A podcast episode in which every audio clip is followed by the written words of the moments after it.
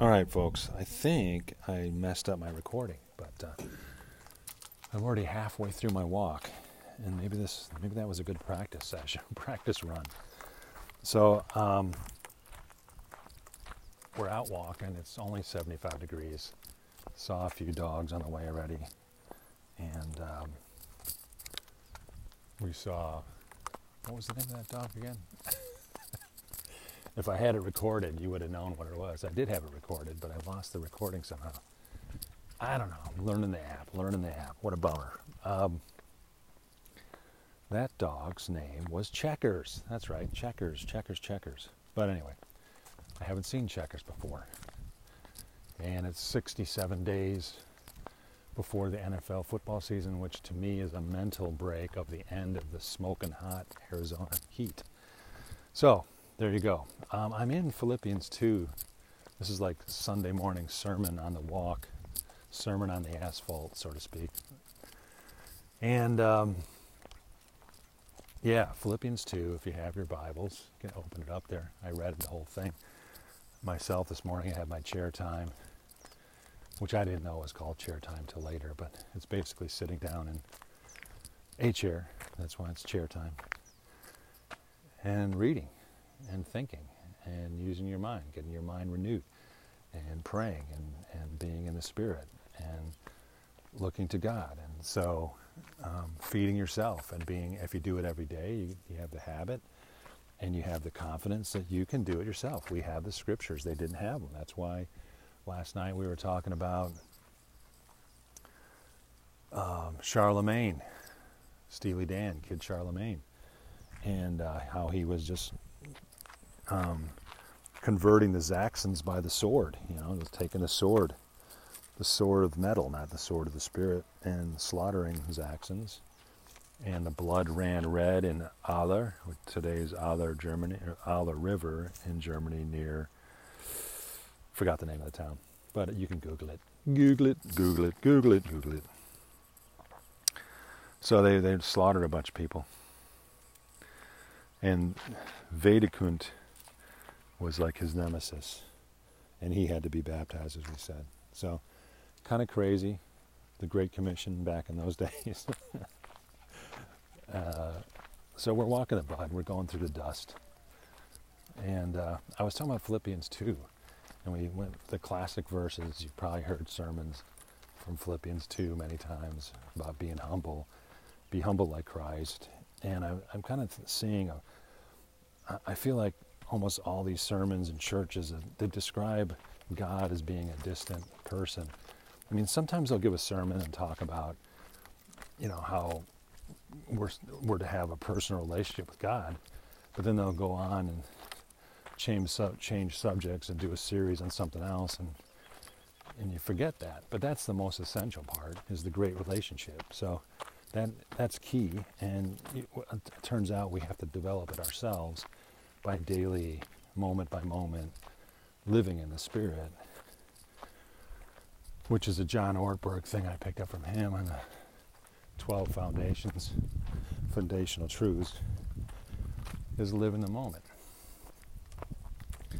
and can and be confident in our faith and don't let others dictate what we should do. So, um, in Philippians 2, Philippians 2, you'll see Paul talk about obedience and how that I feel like that's been manipulated sometimes. Like, yeah, be obedient to this church. Some dude standing up on a podium preaching about obedience. But it doesn't work because it's got to be a moment by moment, daily thing. And um, I had some thoughts on verses like 9 and 10 where Jesus says, Every knee will bow. And so here's where there was a dispute I had that didn't get recorded was New American Standard Bible, which is supposedly more word accurate, like translation accuracy, says every knee will bow and every tongue will confess. And the New International Version is a little bit more ambiguous and uses the conditional should. Every knee should bow, and I'm, I'm, we'll have to, I'll have to study that some more. I, I think I'm going with will because it makes sense. But then the next question is um, with judgment, and you know, today it seems like many of the Protestant churches, people going to hell is a major theme, and I touched on that last night. That I'm not a universalist because I don't study universalism and decide, yeah, I'm a universalist. I have opinions, and the only way I'm going to be considered a universalist or a Calvinist is if somebody says, oh, you are a universalist, or oh, yeah, you are a Calvinist, or whatever, you know. But I don't, people forget that people people can have their own opinions and come to their own conclusions and develop and you don't have to put them in a category. You don't have to say oh you're this. And i, I have a feeling that as soon as you do that you kind of it's kind of a la- it's, it's not showing love to the person. Because you just want to put them in a box and say oh you believe this and and it's like people that don't have any patience for discussions or patience for interacting with people, so they just do that. It's much easier to put people in a box and just say, "Oh, you're oh, you're one of those," and instead of treating people like people, humans, made in the image of God, or Latin imago Dei. And Bud, we're in a change of direction here. Where do you want to go? You want the long walk today? Looks like you want the long walk, even though the sun is up but it's not hot. It's like 80, it's like 78 maybe now. So I was in uh, Philippians 2, the whole chapter, but I, I came this to this uh, the knee and bowing, the bowing of the knee, and um, so again, it's the concept I've been thinking about is well, what what didn't Paul write at this point? So he's talking about what seems to be the judgment at the end, right? I mean, every knee will bow and every tongue confess that Jesus Christ is Lord. That that's got to be the end of end of it all.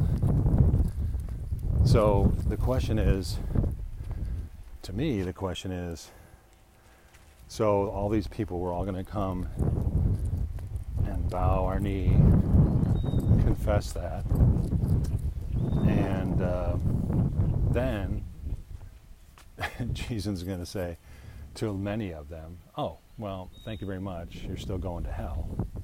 I mean, does that does that make sense? I don't think it makes sense. So that's why I think I might be leaning towards not everybody's going to hell like that. I mean, it's just I don't think it's that helpful to have that concept, but a lot of people hang on to it like it's the most important thing. And they go to Matthew and they do the, the sheep and the goat thing and separating people by sheep and goats and all that. And of course, my opinion is like the Gospels are what Jesus taught at the time to Jewish people for the most part. And they didn't have the Holy Spirit, and they didn't understand, not even Peter understood even after the resurrection, Peter didn't understand, and the, the, disciples didn't understand because right at the ascension, Jesus was like, they were still going like, "Hey, you gonna bring back the uh, the kingdom at that time?" You know, like they wanted this political on earth kingdom. They just didn't get it that it's spiritual eternity, and uh, that that this is grace that we have this this time and uh, yeah. So Philippians, if if it should bow, then the the Hellions, if I want to call people Hellions, has another connotation. But in my connotation, the Hellions are those that believe a large population of the, the world is just going to hell because they haven't heard the name of Jesus that's spelled. How do I spell Jesus again? I gotta be G E E S U Z. I think Jesus. And uh, that's just I don't know. It doesn't. I don't think that goes over well in England, Scotland, and Ireland when some American from the South gets up there and starts preaching about Jesus. So, I don't know who that guy is, but I don't know if I recognize Jesus as the same person that they're describing. Anyway, that's a podcast um, fiery topic. Um, so yeah, so Philippians, there's that. I'm gonna have to try to reference my Bible again where I screwed up the the, the recording last time. So it looked like I could go over to. I'm still recording. I'm still recording. Let me see if I can come over here. Still recording. So then, my beloved, verse 12, just as you have always obeyed, not in my as in my presence only, but now much more in my absence, work out your salvation with fear and trembling, for it is God who is at work in you, both to will and to work for his good pleasure. Do all things without grumbling. So great passage, great passage. And uh, um, it's God who is at work. And you so then, so right after every tongue will confess that Jesus is Lord. So then, my beloved, just as you have always obeyed, work out your salvation with fear and trembling, for it is God who is at work in you, both to will and to work for His good pleasure. So I'm still recording, which is good. And let's walk in the Spirit, walk in the Lord. He is, He can work in our lives for His good pleasure. So that's an encouragement to me. I, I think about that and like, what is my mission? What is my purpose? And I think it is the sic sola. I mean, it might as well be. And it has to do with just challenging the the way it is. And I think about these these churches lamenting. It's like you go to some churches and they're like, well, the millennials aren't going to church anymore, blah, blah, blah, blah, blah. Well, maybe you guys just aren't very good leaders. Just because you go to seminary and you, you have knowledge, which brings me back to 1 Corinthians 13 1 through 3, that it's not just for breakfast anymore, it's not just for weddings anymore. And even at the weddings, they start at verse 4 where it says love is patient, love is kind. The actual most important thing in 1 Corinthians 13 to me is the first three verses, which is all about how men strive to be impressive, do their things by either um, having knowledge. You know, it's like if I have all knowledge and wisdom but do not have love, I'm nothing. And I think a lot of pastors focus on the knowledge and faux wisdom and don't have love. So let's have the love, people. Show me the love. Show me the love. And uh, that's what we need. So, yeah, millennials probably aren't going to the church because they don't see love and they probably have an internal spiritual sensitivity that says, yeah, I think this church teaching is a lot about obedience to their beliefs, structure, statement of faith, believing their traditions. But maybe they don't believe obedience to God Himself, the living God, the God that um, is working in our spirits. So, and people can't articulate that, or they, they don't seem to articulate it unless you're like a new ager spiritual dude who gets into vibrations and resonating with everybody. And they don't talk about Jesus all the time. Then that is the the hard part that the the church that's not woke not woke that's a new expression which is really for the social justice warriors out there the people that are woke and unfortunately, it could be a good term, woke, if it meant walking in the spirit. But instead, they're using woke as just another political social justice thing to uh, jam on people. Interesting concept. Oh, he's woke, man. Are you woke? Oh, yeah, woke, man. I'm woke because those doggone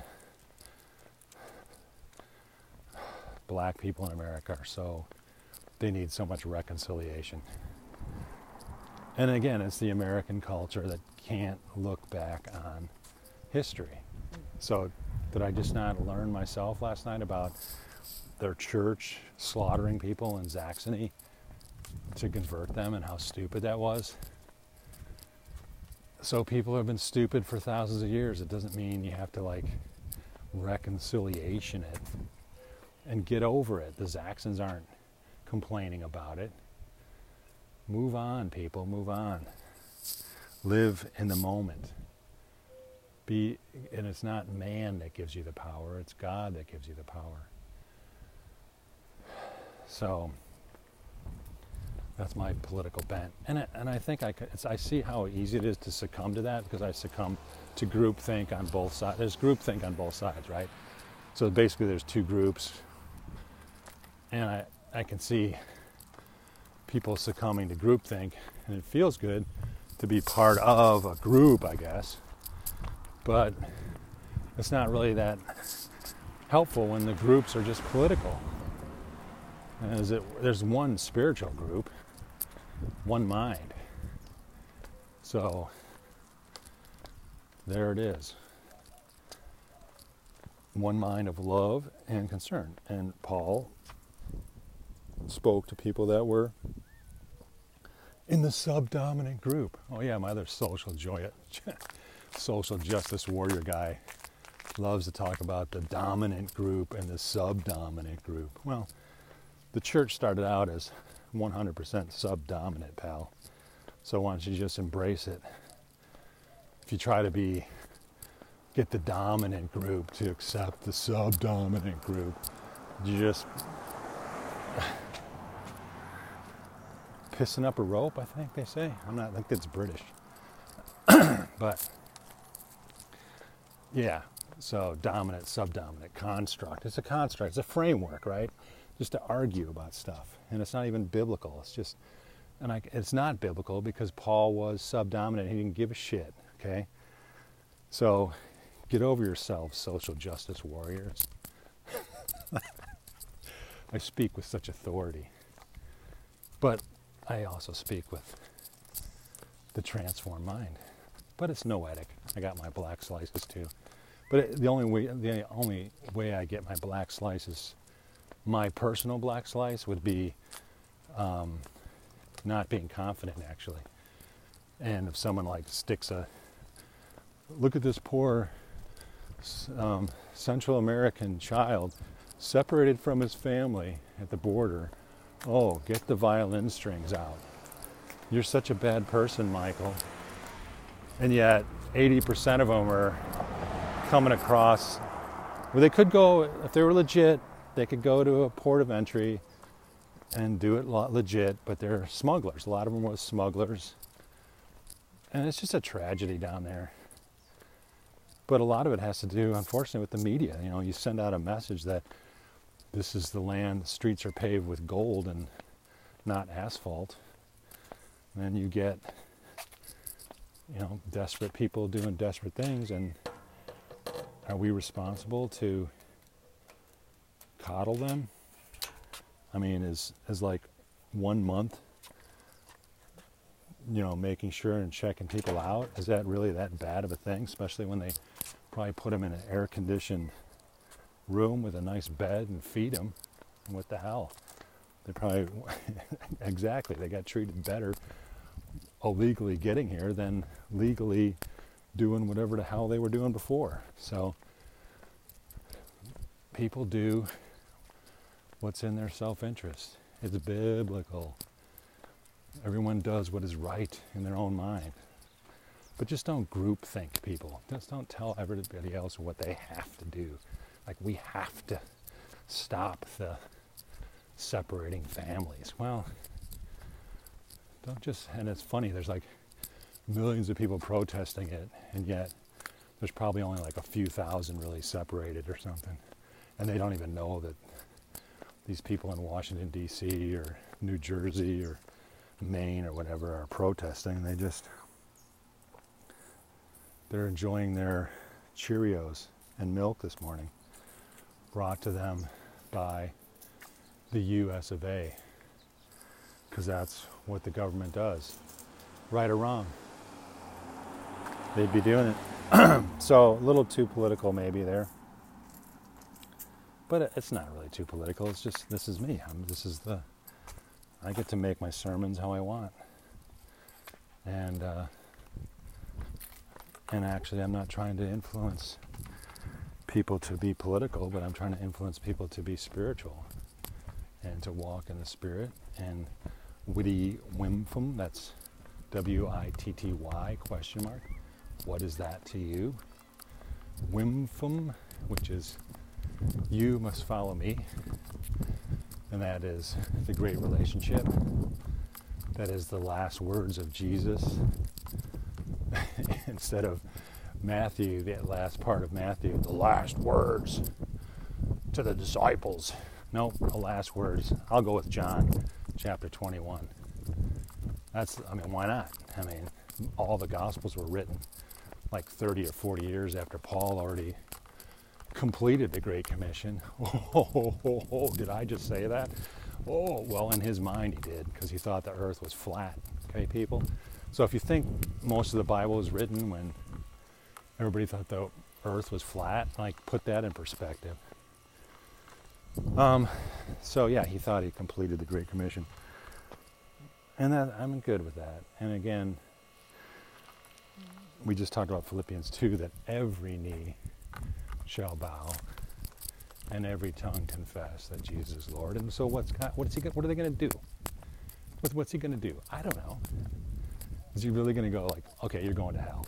Thanks, but you're going to hell. That's the whole thing is we're going to be brought before God with some kind of eternal body and soul and spirit Probably perfect. I won't have knee pain. And I don't know what it's going to be like. Whatever. We don't know. So I guess at it and try to put God in a box. So, um, it's a short podcast because I missed half of it, but I think I covered much of it in the in the abbreviated version with a little bit of practice. So maybe that's a good thing. Um, Sunday morning, almost home. I might go to do a double header again and uh, see what we got. Um, and yeah, Sunday we got one day off on Wednesday, bit different schedule. Work out your salvation with fear and trembling. What does that mean? To me, it's like fear of how awesome God is and that He has given us grace to believe.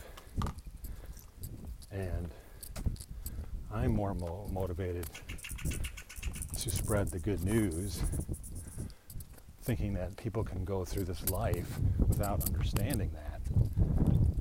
And and kind of like miss any kind of joy in this life.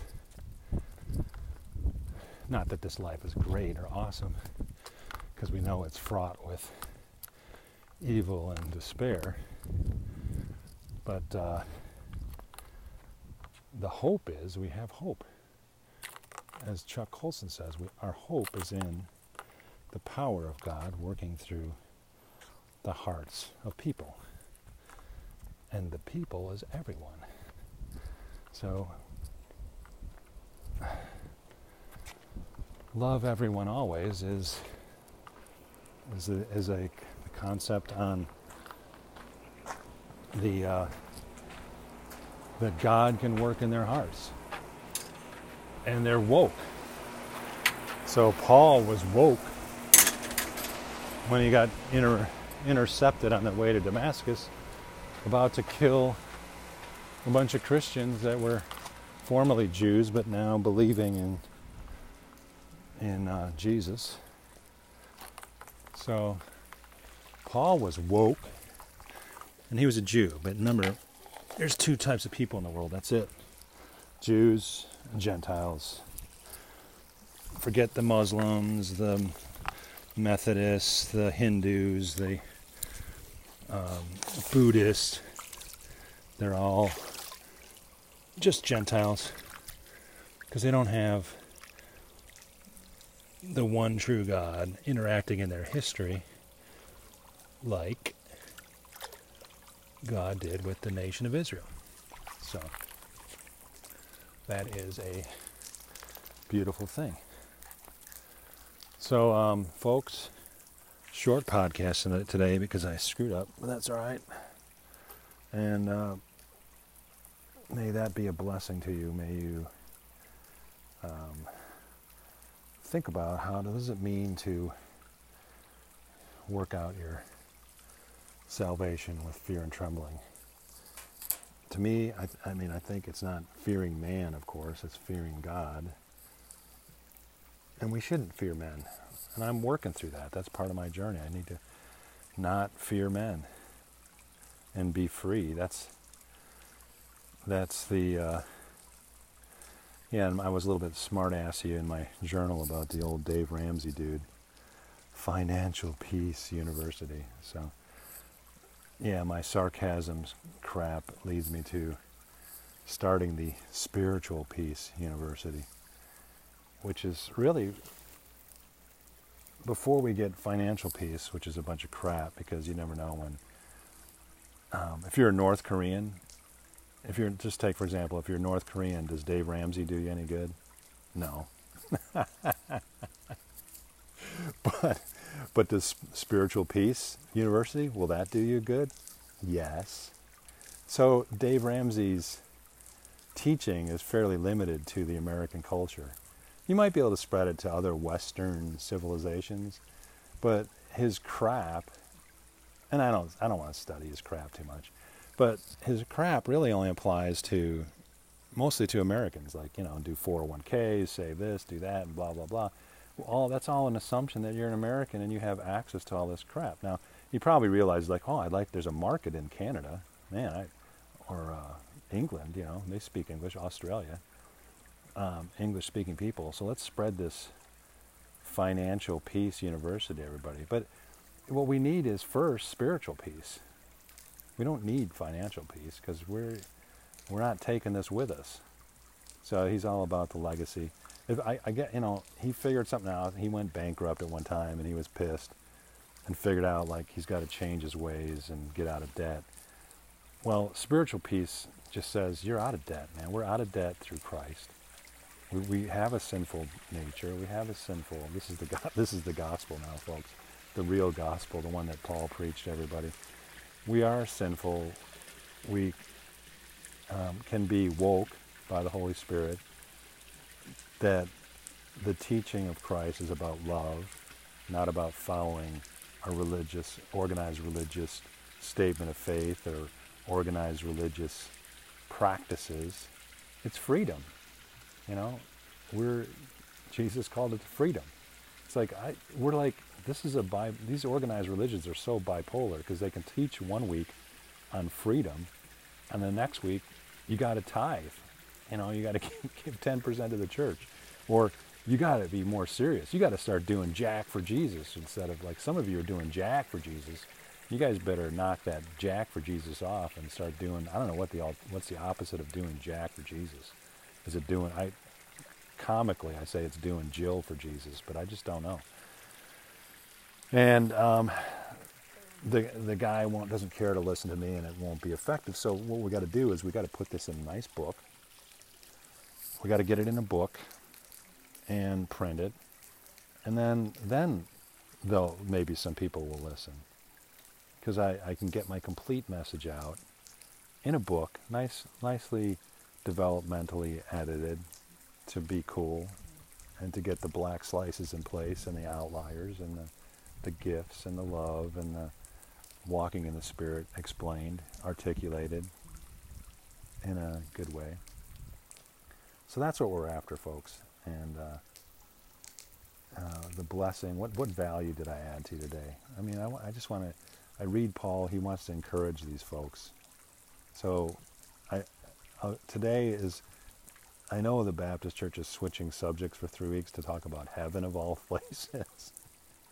And it'll probably be an encouraging message after just being told that we're materialist pigs, you know? So last week we're materialist pigs. This week, oh, you're going to heaven, so it's great, you know? I don't know. Maybe the guy's going to work in materialist pigs while we're going to heaven in there. I don't know. But it, this is the bipolar part of the organized religion. And it's like they don't even recognize it as a whole. Again, it's like if you just do every Sunday messages, this is what you get. But if you do your own, I'm saying take control. This is like the entrepreneurial style of spiritual growth. Be an entrepreneur. Everybody and but I know the entrepreneur phrase is is cherished and there's also the leadership thing. And it's like that message to me doesn't hit the whole distribution because it's like assuming like only certain people are leader leader qualified or capable or entrepreneur capable. I think it's just the outlier. You, you can work for a corporation and be an outlier employee and be balanced, you know?